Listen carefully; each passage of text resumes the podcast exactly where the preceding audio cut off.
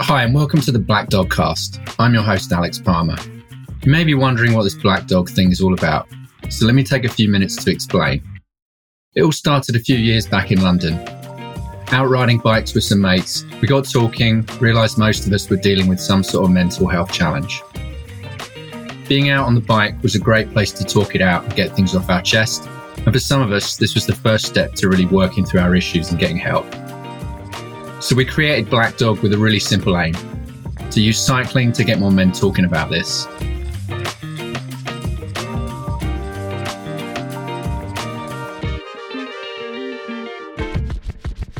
In this first episode, I'm joined by a very good friend of mine who was really the instigator of the Blackdog project back in 2017. He's chosen to remain anonymous, which is great as it allows him to be really open and honest in sharing his experiences of getting to grips with bipolar. But at the same time, it still shows the stigma around talking about this that we've all got to work harder to break down. Anyway, let's get to the podcast and find out more about his story. So I guess the first place to start is, I mean, it, this was like 2017. Do you remember, like the summer of 2017, which is a fucking long time ago, and we were both going through some some stuff and we were like hanging out, riding bikes, talking about the the sort of mental health issues that we had, and that's really where that idea for this came from. And it was kind of your idea, and it was just as simple as putting some stickers on bikes to say, you know, I ride with Blackdog to give people just a little sign that you're, you know, you're going through some stuff and maybe you're open to talking about it, or maybe you're not going through some stuff and you're still open to talking about it. So, do you want to just, I don't know, just explain a little bit about what got you there and why we were having those sorts of conversations in the first place?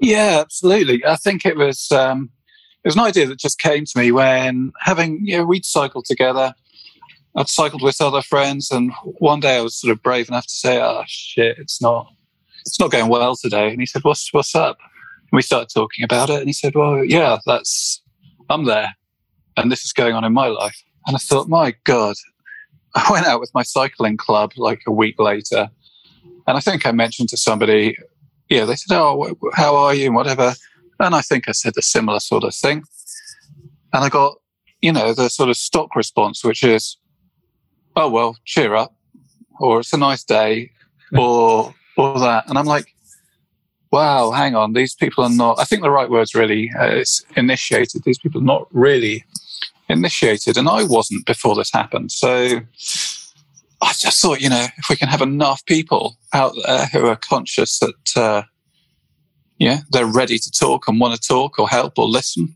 and that we were doing it in. I think you and I spoke, didn't we? Thought, hang on, this is really good because there's a lot of guys cycling. There's a lot of guys cycling in their 40s. It's not exclusive to people in their 40s, but my experience is there's a lot of us in our 40s who are who are heading heading difficult times, and uh, yeah, so it's just um, hitting hitting a lot of buttons quite quickly um, with a very simple and straightforward um, concept. Yeah, there was also, I remember we talked about it at the beginning. There's also an element with cycling where it's actually quite a good environment to talk to people about this because you're not, you're not sitting face to face, right? You're not, you're not like face on with people. You're riding along alongside somebody. And I think that's a very, it's maybe an easier environment to have a chat about some difficult things because you don't have to like front up to somebody like, like face to face and have that conversation. Um, but it's definitely right. Like I've had similar experience to you in that when I decided to be a bit more open and talk about this stuff, half the people I talk to are like, "Yeah, me too, me too, me too," and it's it's a fucking epidemic with guys in their, you know, mid thirties onwards, which you know we can talk about why in a bit later. But um, yeah, carry on. Yeah, so I mean that was that was really it for me, and it was what hit me more was that having had the idea and um, thinking, well, could that work? Was just the uh, the number of times I got responses from people which were, oh, cheer up, you know, it could be worse, and that sort of thing. And you think to yourself, actually, it would be good if there was a much much wider recognition of you know whatever issues it is, mental health issues. It is. They're not always obvious, and you know it could be you. Yeah, it's a very British response, so, isn't it? oh yeah, yeah. I mean, it's it's. I've had some very slam dunk responses of. Uh, in fact, I'll, I'll say that it was one of my best friends, who actually I haven't seen for a fair amount of time. And uh, he said, "How are you doing?" And uh, I'm not like this all all day, every day. But I said to him, oh, "I'm just having a bit of a bad day, you know, a, a down a down day." And he just went, "Huh, down day." huh, Laughed and carried on, and I'm like, I I don't judge that at all. I'm just like, well, a year ago or however many weeks ago, I had no idea. You know, I might as well have said the same thing. So, um, you know, I think there's a further conversation to be had before just having an immediate community is having more awareness out there. Yeah. Um, and, and so that it doesn't, I don't know what it was like for you, but when this hit and it sort of built, built, built, and then it hit. But when it hit, I was like, what is going on? I have no idea what's going on. Yeah.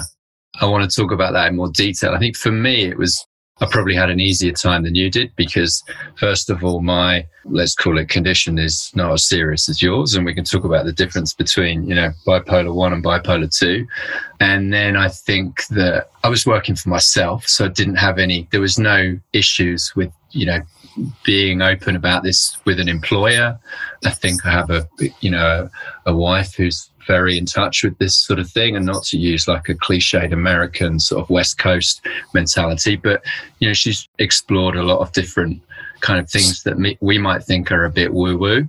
Right. But that, that kind of, that kind of made it easier. But look, let's, let's get into sort of like at some point you had a diagnosis, right? Oh. And what, you know, what kind of led up to that and how did you deal with that diagnosis and, you know, Wow. did, did that help uh, when somebody put a label on it and said, you got this? oh man, that is, uh, if the one thing that I can do, i- i- you know, by talking to anyone about this is to help with this particular like transition from being, yeah, I'm fine. I drink coffee, I drink wine, I see my mates, I go cycling, I go to work, I've got my family, got my friends. Yeah, everything's fine. To I'm a bit stressed, I've got a lot on, to something which you don't quite understand and recognize. And I got to that point, and then one night it's just like, boom, I just like imploded. Couldn't cope. Uh, my wife said, you know, she, she, this has been coming for a while, I think, and she's already wearing quite a bit of it. You know, she's like, right, we're getting you into the doctor. So at this point, I'd only, you know, I'd spoken to therapists and whatever, but counselling. So the doctor takes me in. She asked me, I can't remember what the name of it's called, like PH something nine questions. You do you do these. I think it's nine questions. And depending on what you answer, you accumulate a score, and then the score that you accumulate says how whether you're on no depression, moderate depression, or severe depression. So I'd never met this doctor before in my life, and she scored me, and she said, "Right, depression. Do you want some antidepressants?" And I said to her, "Well, I want anything that you can give me to make this go away." That was it. I was like, solve this problem for me. Give me medication. I hadn't researched it. I didn't know anything about it. So I know that these things appear as antidepressants. Let's have some. So that was it. That was day one. And um, yeah, I mean, I, I could happily talk more about antidepressants. People have different experiences, right? But um, that for me, it was that was the thing. You know, going from the unmedicated, not well, to the medicated, not well um, was a big, big, big shift for me. And I guess for some people, it's, you know, not such a big shift. I think So, it, yeah. it, it, in my experience, it depends largely on how lucky you are to find a medication that works, right? Well, or go, going back, like backing up a bit, I think your experience is is very typical. You rock up to a doctor or a psychiatrist, you know, you, you figure out you're depressed, and they prescribe you some meds, and that's it, right? Whereas my experience over here, and I've, you know, I've, I've talked to you about this, I wrote a blog post about this. I think I lucked out with finding a practitioner here in Ashland that we spent, I don't know, 18 months, maybe even two years working together before she even prescribed a med. Worked on, you know, a whole bunch of vitamin stuff, lifestyle things. She did this DNA test, which profiles how you would react to these psychiatric drugs before you even take them. And that thing's a fucking game changer. And everyone I talked to about it has never heard of it because it shortcuts that whole experimentation of just you walking into the doctor, then prescribing you probably an SSRI antidepressant. And in my case, if, if I'd done that, so that drug was had a had a cross in the box. Not only would it not work, it could have an adverse effect. I mean, it's ridiculous. But anyway. well, there, there, there you go. And for me, I mean, I can. I'd like to talk a little bit about coming off of that antidepressant um, at some point. But for me, my diagnosis. I don't know if I'm going ahead of us here. My diagnosis developed I found myself sort of cycling in mood, excuse the pun. And um, yeah, my mood would be high. I'd be spending, I'd be whatever, drinking a lot of wine, putting the music on loud. And then the depression would come. And that would happen once, twice a week. And so, yeah, inevitably, at this point, I went and paid, paid a psychiatrist. And he's like, yeah, from everything you've shown me and the mood tracking you showed me, yeah, um, I'd say you have uh, you have bipolar. And he said, um, "You're on an antidepressant, aren't you?" I said, "Yeah." He said, "Well, that's going to be potentially exacerbating." Mm-hmm. And I said to I said to him, "Okay, okay, okay, okay. How, you know, if, you, if you've got a leg missing, you know you've got a leg missing, right?" But I said to him, "How confident are you?" And my wife's there as well. How how confident are you that I've got bipolar? And he said, I would not be prescribing for you if I wasn't 100% confident that you fit the criteria for bipolar. wow, okay. And now I'm reading about it. You know, when you get when when when you're at this point, you're reading about it. So um, yeah, so the initial diagnosis with the GP potentially an error. The initial drug potentially, like you would have found, potentially wrong and exacerbating the problem. And it was at this point that I found a, a charity in the UK here called Bipolar UK. Absolutely amazing support, information, call line, helpline. You just phone up and talk to, talk to people about it. like, so yeah, that's what happens to everybody. Everybody goes through that process. And if they're lucky, they catch the bipolar diagnosis in time. And then there's stuff we can do. Yeah. I guess on the one hand, it's shocking, but also I'm not surprised that your GP missed the diagnosis and was just like, oh, you've got depression, here's an antidepressant, without even digging into it anymore, or without, I don't know, would there, would there not have been a, a would she not have referred you to somebody else? Or it's a big thing to miss, isn't it? It is one of them is easily easily medicated mm-hmm. without particularly much in the way of side effects necessarily. The SSRI, off you go, have an SSRI, and the other is far more difficult to manage, which is bipolar. And I think I don't know exactly what the reasons are, but it's very, very common to have that diagnosis development. Mm. Um, and then there are other conditions that can come on not that you get, but that you found that you were susceptible to or had, that when you're on a bipolar medication, then you find, right, okay, this medication is actually working, I think. And, oh, right, now that I've got some clarity, there's some other stuff going on as well. And you slowly find your way through it. You get solutions. And hopefully things get better. and, and they have got better. Oh, yeah, definitely. I mean, I feel now, what's it, four years on? Mm-hmm. I feel far more worldly. I mean, I feel like, you know, that knotty piece of oak that is a really interesting looking piece of wood. And you think, wow, that's beautiful. That's, you know, and you got a brand new piece of wood that's fresh out the sawmill. You know, they're both nice pieces of wood. One of them's more interesting and it's, it's, it's seen more of the world. And that's what I feel like out the back of this. Far more, to- far, far, far more tolerant of everything that I come across and I still have very high expectations myself. But um, I see a much bigger range. I don't just see success or failure. So, yeah, when you come up against it and you got knocked down, and it's not necessarily something you were expecting, then um, yeah, it teaches you a few lessons. Okay, in those four years, then, what sort of things have you done? What's worked? What hasn't worked? What What do you think's been made the biggest impact in that in that time? I think, well, there's been a few things. So, in terms of lifestyle, it has been regular exercise and regular work. So I had a period with, didn't totally coincide, but I had a period without employment, which I chose. I'd done really well, chose to have the time. And, um, you know, I think that regular gainful employment, I think that regular exercise, particularly if you can do it in a group, are two of the main things. And in terms of the psychological side of things, for me, it's very much about not being too plugged into what other people think and have so what that means is you have to have your own set of values and direction. You have to be selfish. You just have to know that you can deal with whatever comes up, whatever anyone says to you. It's like, well, that's about them. It's not about me.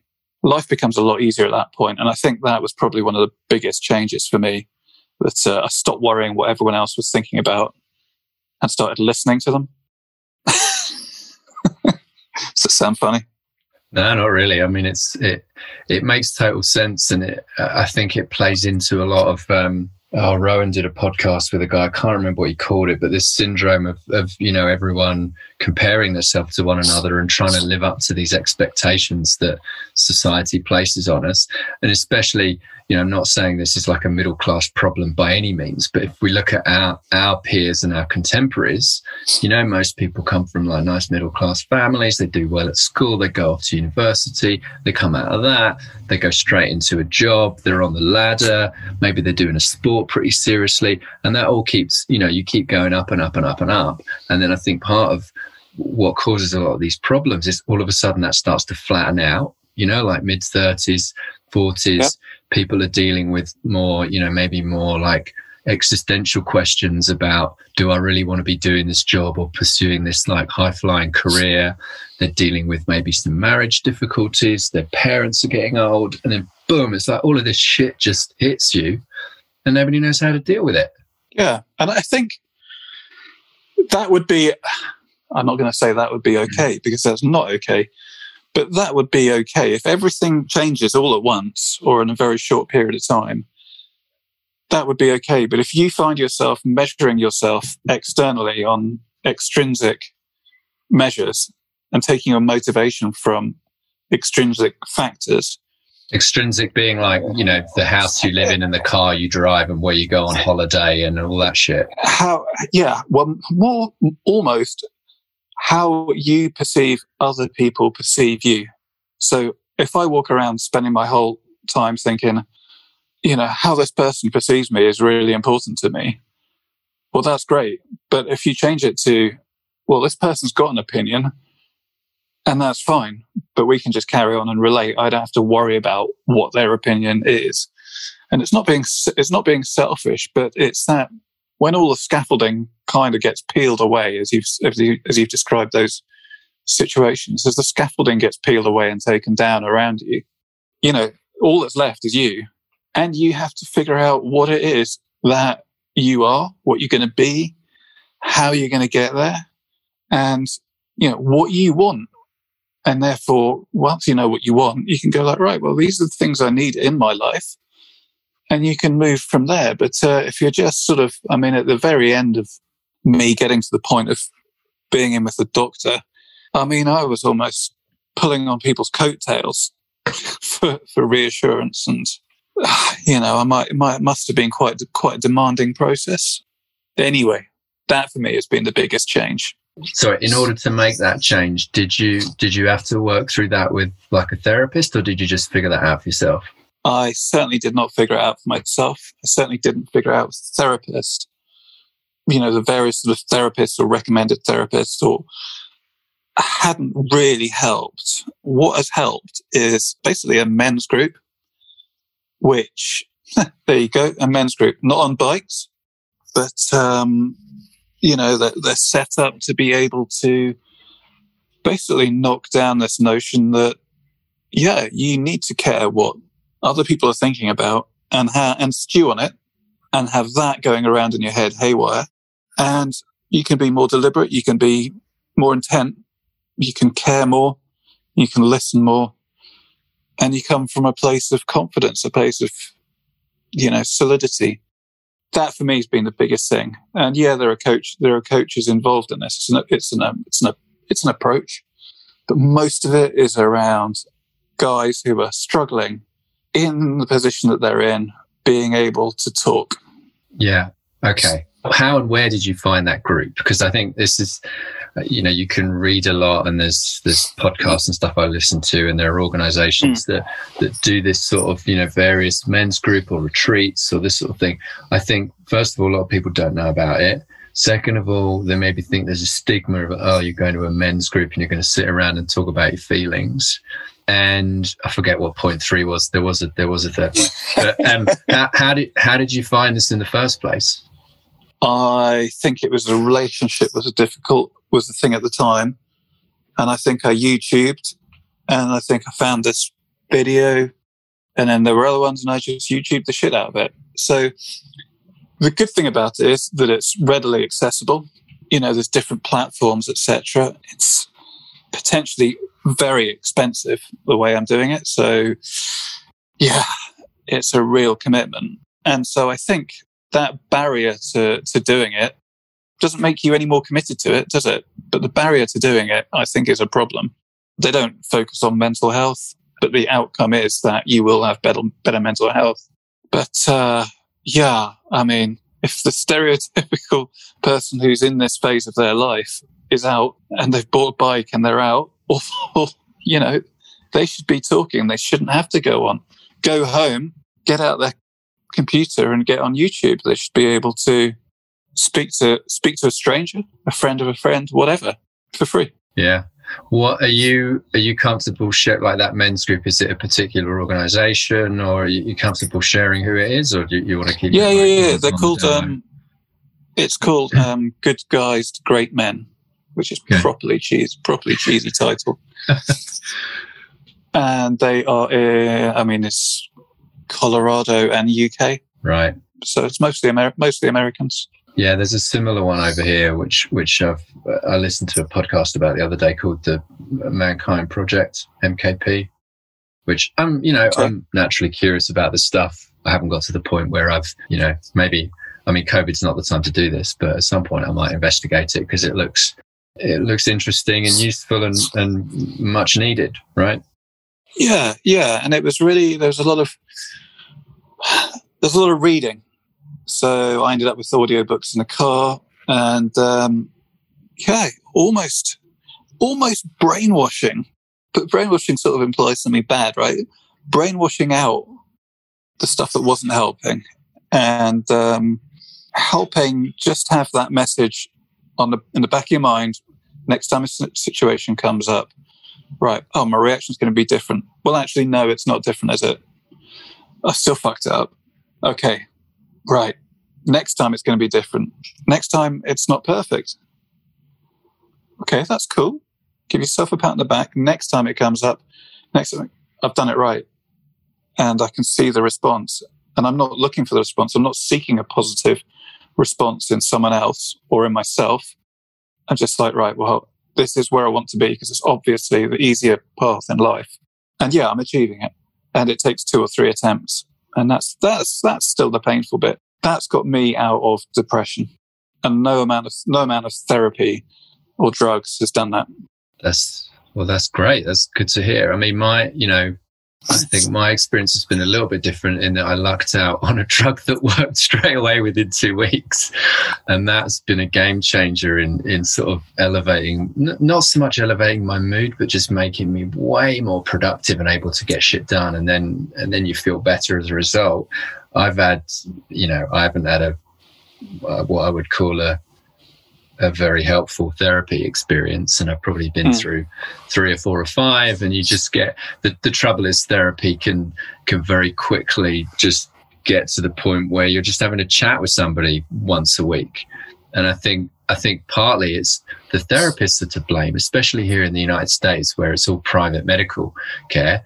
Like they're onto an easy, they're onto a winner, right? You, you rock up once a week, you have a chat, you keep coming back, and it's it's just I found it to just to be very surface level, and I need somebody to literally hold me account and be like, okay, here's the work you got to do, right? Here's some tools, here's some stuff. Go away, do this shit, come back next week, and if you haven't done it, then there's some accountability there, and I probably just haven't found the right therapist. But yeah, I think it's a common, you know, it's a common issue. I found there's very little do. There's a lot of talking about the past and what's happened this week. You know, question one. So how are you? Yeah, and it's like, you know, an hour later, you come out and maybe you've maybe you've learned a boil, or you've de-stressed a little bit, or you've learned maybe you've learned something but I certainly never felt that I was going away with a set of exercises to do or a specific task to do. And that's what I've had with this latest approach. So, um, one thing I did want to talk about, sorry, going back, um, was the antidepressant, mm-hmm. because it's obvious that we've had a different experience. And if you ask 10 people, they'll have 10 different experiences. But the only thing that will be in common is that they never expected this to happen, right? And they're not enjoying it. But for me, the, the antidepressant experience, I've talked about how I got onto it. I was desperate for something. Potentially it aggravated what I was really struggling with. But at the end of the day, when it came to the subsequent medication for bipolar working, when I came off the antidepressant, the advice was to taper off over four to six weeks. So I'm like, yeah, well, shit, yeah, I'm feeling good. I'm coming out. I'm coming off in four. No problem. And even that was like holding me back. The next time, so wife and I are in with a psychiatrist, private psychiatrist. Yeah, has been acting up a bit. He's uh, relapsed and um, it's not going well. And I'm there going like, yeah, it's not going well. And he slid a piece of paper across the desk and he said, right, here's the latest research from this week, which says that you should not come off SSRIs in four to six weeks. It should be six months and wow. you can have serious, serious side effects and issues, um, suicidality, etc.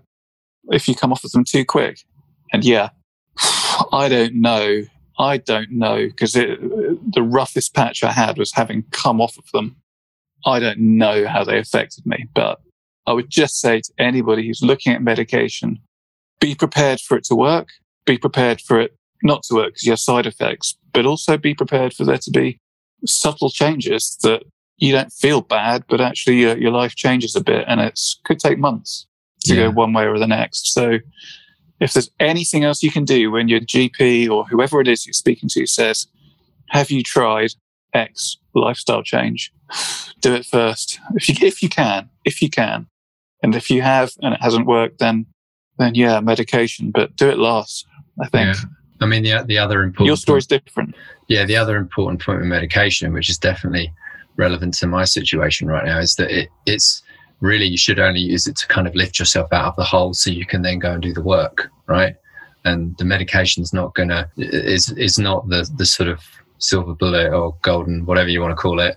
It's not going to solve all your problems. You just have to use it to get you to a point where you can go and pursue these other things that are likely to be more effective long term there was a radio interview the other day about a guy who'd just turned 18, so he just turned adult, and his mother's like, finally, we've got him an appointment. But she's not allowed to be there because he's turned 18. And, um, you know, he was, was, yeah, she said, oh, he, he got a diagnosis of bipolar. And the interviewer cut across the mother and said, so did he get medication?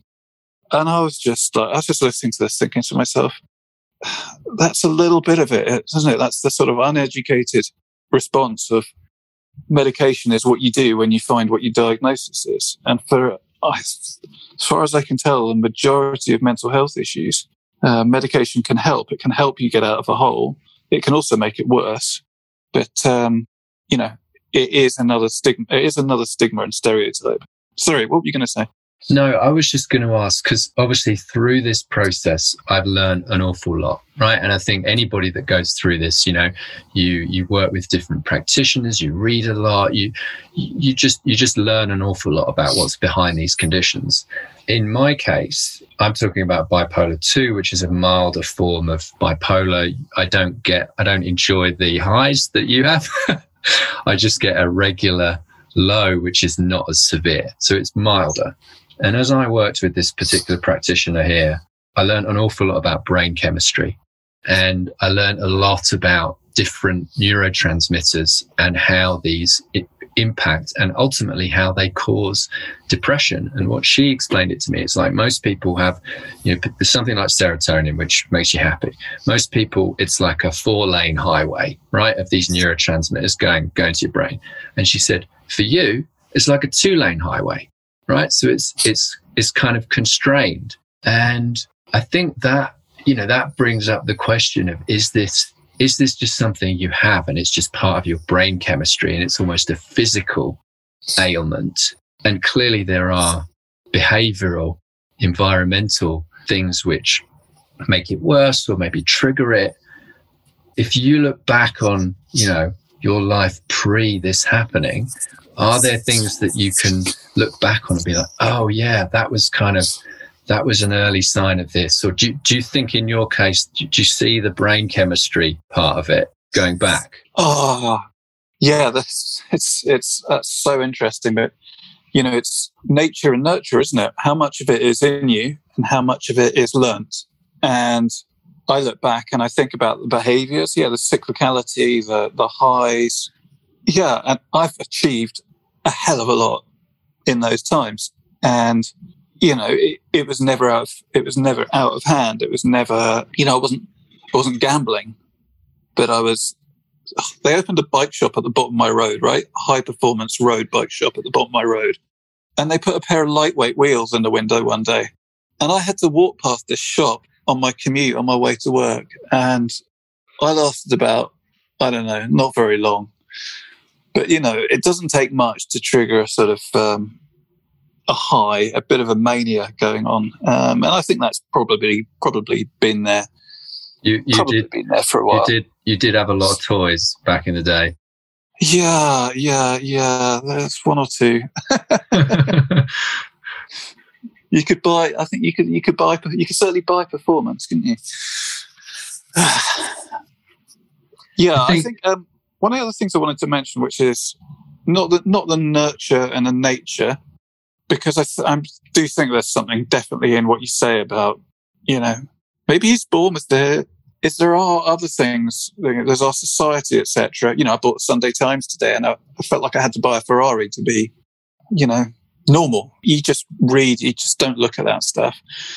So that's an extreme example. But for me, I have, I stopped drinking alcohol and I don't know if it made my life any better or not certainly quite awkward not drinking alcohol. And I certainly like alcohol, but I stopped drinking. But after a period of alcohol, I hit a, uh, I had a really bad day one day. I thought, sod it. I'm going to have a bottle of wine. So I got a nice bottle of wine. And yeah, the problem went away straight away, instantly. The problem went away and I enjoyed the bottle of wine. I woke up next morning about 10 o'clock. The problem came right back. Exactly the same problem, exactly the same sort of severity, and at the time, I had a bit of a headache as well. So it really did nothing for me. And it just taught me a lesson. You know, what I had been doing with alcohol previously had been masking a lot of what had been going on. And similarly, coffee and even decaf coffee. So I don't know what's in the coffee, but even decaf coffee now will alter my mood. Yeah, I've I've got I've I've had some experience with that, and this is a different practitioner in Ashland, a sort of holistic trainer. Again, it's quite woo woo. and um, I, I, worked with him for a bit. We, you know, we dialed into some sort of more lifestyle. It wasn't it wasn't like um, counselling or anything. And he turned around to me one day. He's like, "You need to stop drinking coffee. It messes with your adrenals." And I, would read up a little bit about adrenals and what you know how they affect mm. your your body. And I just needed somebody to tell me there might be a link between coffee and your mood. And I stopped like that. And I was able to stop because I started drinking matcha tea instead. Um, yeah. since this, this is probably, I don't know, 18 months, two years ago, and I was comfortably off coffee for a long, long time. It's funny, in the last couple of weeks, I started reintroducing it. And it's amazing how quickly you get into the, the, the habit of having a coffee every day. And I think mm. I got to the point where uh, literally just one Americano every day. And I think it's affecting my sleep. And so now I'm like, no, I got to go back to, to not drinking coffee and just drinking my matcha instead. But yeah, which sounds like you know, if average man on the street and you said to them, right, well, I don't drink and I don't drink coffee, they'd be like, oh my God. And you say, well, yeah, but once until you've seen how severe it can be, you know, having your life affected and how you feel affected, and you don't feel in control of that, and you don't just wake up in the same mood every day, then, um, you know, it's going to seem like a strange thing to do. But I don't know what I don't know what the statistics are, but um, I do know that going out for a bike ride and talking to people, the statistics seem to be pretty uh, skewed in favour of um, there being experience or people who want to talk or need to talk. Yeah, I, I, I heard something again. This is on another on another podcast about how to approach that that sort of initiating that conversation and needing to sort of put it out there in a very subtle way to begin with, not mm. not to like front up with someone and be like, "Hey, I've had some mental health issues. Uh, do you? Do you want to talk about it?" But you got to be way more subtle and just sort of almost nonchalantly sort of say that you might have gone through something and that you're just so people get the impression that they can talk to you if they want to when they're ready, right? Yeah. I mean, for me, for me, a lot of the experience has been the has been the other way around, and people are more more than happy because you're out doing something in common. You're out riding, you're knocking spots off each other sometimes, even though it's a club ride, right? And um, yeah, you kind of get a sense, you kind of get a feeling for, you know, this has been going on for a while for me. And you get a feeling for who just doesn't give a monkey's how you feel and what you've been through. And I have friends like that and I still ride with them. You know, it's not, that's not an issue. But then you'll get people who you didn't expect. You know, the, the gorilla on the bike who's muscling the bike and bending the bars. You know, there's a reason he's out there, and he, he'll tell you about it, and you can talk about it. All of a sudden, that haywire and spaghetti brain that you've brought out on the bike ride has gone pretty quickly. And I think that's the key thing. And I think, you know, if there aren't outlets like that, people suffer. That's a good outlet. Do you find that, you know, because I guess you and I both pursued some sport to a pretty high competitive level, you noticeably higher? How, how, how do you think that world of like competitive sport plays into this and does it actually make it worse? Oh, um, that's a good question. And I don't really have the answer because it's another, potentially it's another way issues can be masked by having the routine having the program, having the competition, you know, we used to have a, a regular calendar, didn't you? You knew what was happening each week. Mm-hmm. You knew what, when the training was happening. You knew when the camps were, when the big, big events were. And you're like, yeah, well, life's kind of mapped out. And again, I use the word scaffolding when bits of scaffolding are removed. And maybe you go, well, I can't do that anymore because I've got a family and I've moved to somewhere else because the schools are better and I've changed my job because, and then all of a sudden you find yourself without that scaffolding. So what happens to an elite sports person or a high level sports person when they stop doing the sport and the competition and the framework and the scaffolding that goes around it? Yeah, uh, it wouldn't surprise me if people needed help. I mean, looking back on it, yeah, you're absolutely right. You're, you're kind of, you have this structure, you have this community. It's easy. It just, you just kind of bowl along and you've, you don't need to think about a lot of things. And then when you stop, it's there's definitely a void that that you got to figure out how to how to fill or to deal with, right? Yeah, you. I mean, the friendships are still there. If you're lucky, if you're lucky, not if you're lucky, but you know, hopefully the friendships are still there, and um, you know, you still go back and do the old, you know, bits and pieces of it. So, but for me, yeah, I'm a little bit black and white. Find myself up and down. I'm like, right, I'm not doing that anymore. I'm doing this boom. And that, yeah, that's, that's, that's not been that educated. And people would say, well, of course it's not. But you couldn't tell, you couldn't tell me that at the time. I'm like, and that's happened repeatedly. So yeah, when when you ask, has it been there? Has it always been there? Has there been something in you? Yeah, absolutely, What- totally, what- totally, what- totally. What do you think? Okay, on that on that note, then, what knowing what you know now, and you're saying Yeah. that it was always kind of there in some capacity. What what would you have done differently, or what do you wish you would have known? You know, in your teens or twenties. Um, I well, I came very late to doing decent level sport. I sort of did enjoyable sport. I hated the whole rugby, cricket, hockey, all that thing. Never played football, so ended up doing sport at university. Did well at it, and then carried it on. Most people didn't carry it on, but I carried it on, and then moved into stopped doing that and moved into another sport. But the issue for me was that we we ended up moving for various reasons. And then the availability of club sport basically evaporated. And i hadn't realized i hadn't realized how difficult it would be with family life with jobs etc to add an amount of time to what it took to do a sport. So previously it had just been doorstep go then it had been family a bit less sport but it's still on the doorstep and when it became family and it's actually harder to go and do the sport or it's not even there, then um, yeah, I really missed it. I tried to go back. I tried to go back and do, but it was too far away and the timings didn't work. I was the only person. I'm sounding like I'm having a whinge, but you try these things. You try to make it, you try to make it work. But you know, I've recently gone back to the sport that I actually did do as a kid and enjoyed. And lo and behold, there's a club, there's a bunch of people, there's competitive racing, which I thrive on. There's kit, which, as you've mentioned, I'm quite into. And um, it's a good scene and it's not too far away. Um, every Sunday, you know, I'm out doing that. But um, of course, I think COVID makes the um, the social interaction far, far harder and impossible at the moment here. So, yeah. Sorry, what was your question? I was at well, no, I was actually um, referring to the you know the mental health issues. Like if you it- Right. realizing that it had been there for a while before you got to the stage of doing something about it, and now knowing what you do know, what sort of things. Right. You know, I don't want to say would you done differently because then that gets into you know beating yourself up about it. But but Well, I'll tell you, I'll be to- I'll be totally frank. Until I got, I didn't get run over by a bus, but until I got run over by the bus of this happening, and until I got right, right, right, right to the very bottom, it didn't occur to me that what I was doing was an issue or not abnormal, but unusual. I knew it was a bit different.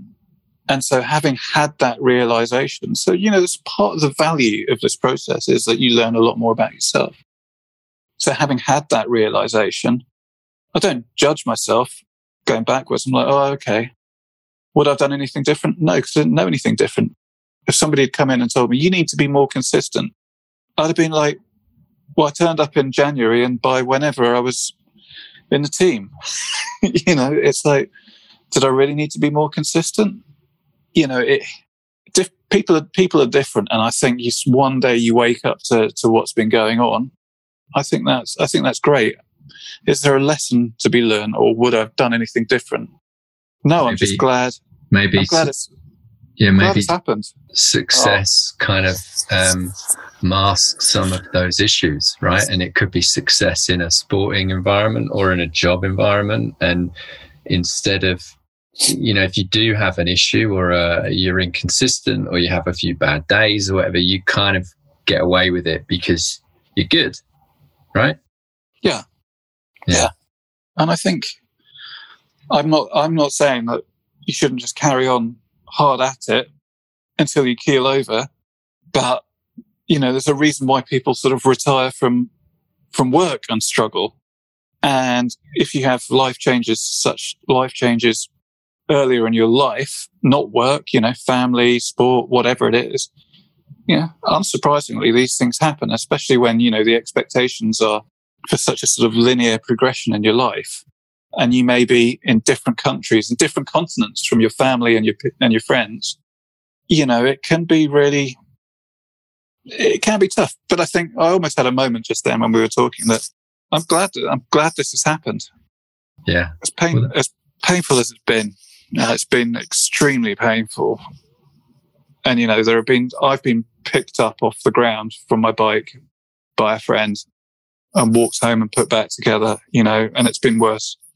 You know, as bad as that's been, eventually, when the key sort of started turning and started, it's things started working.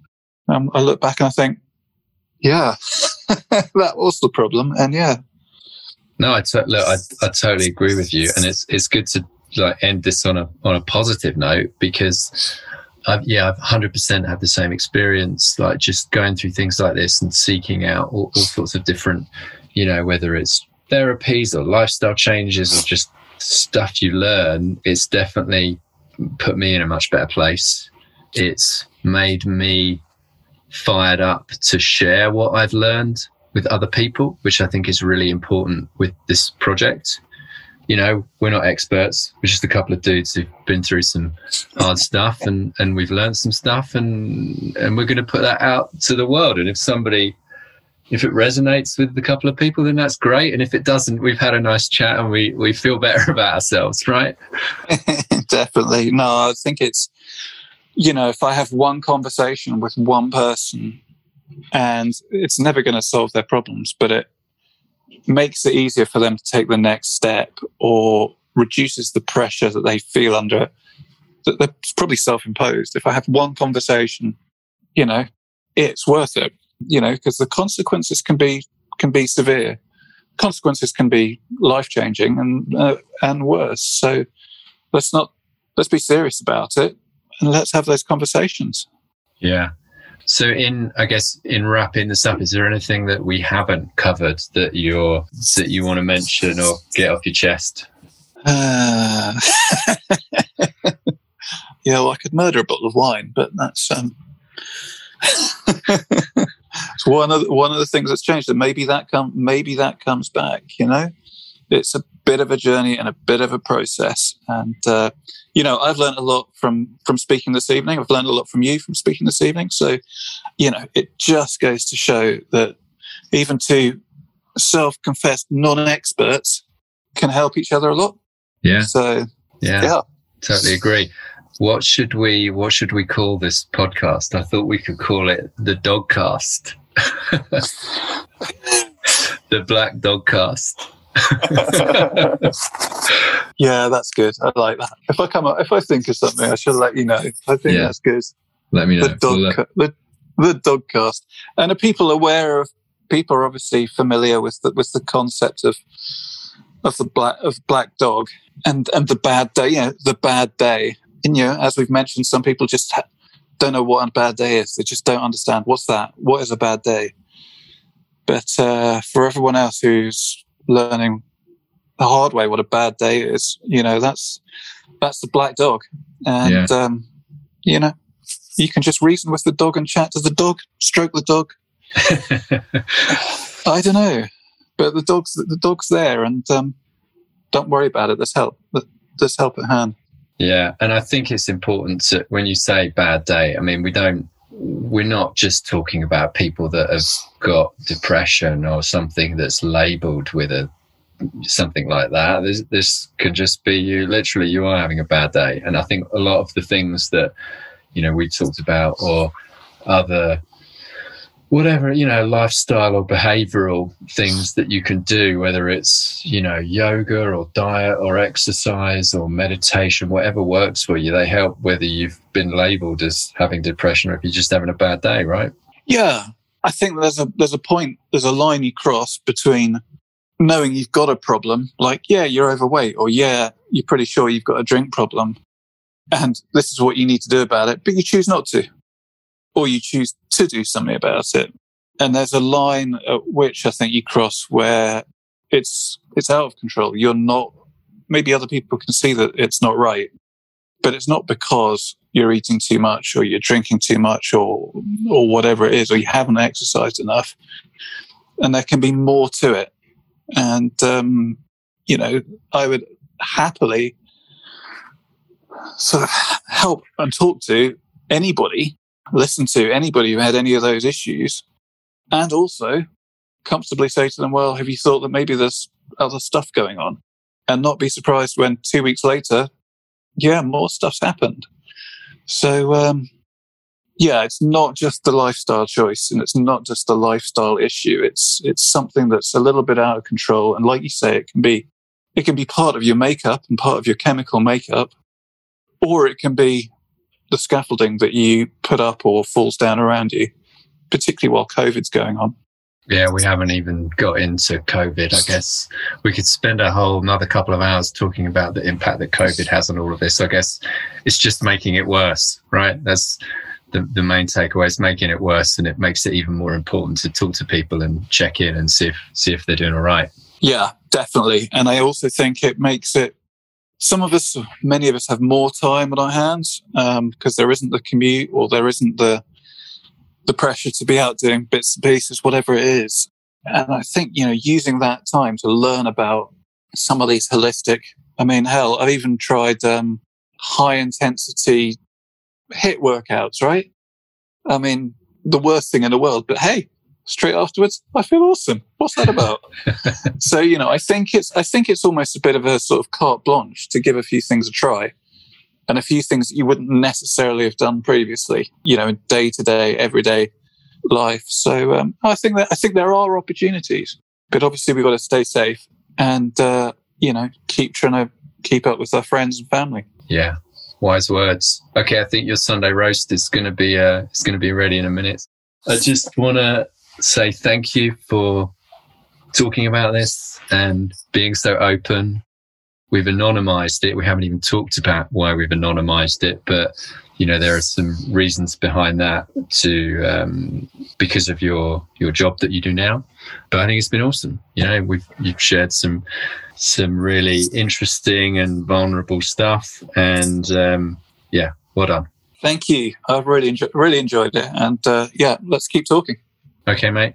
Cheers. Cheers.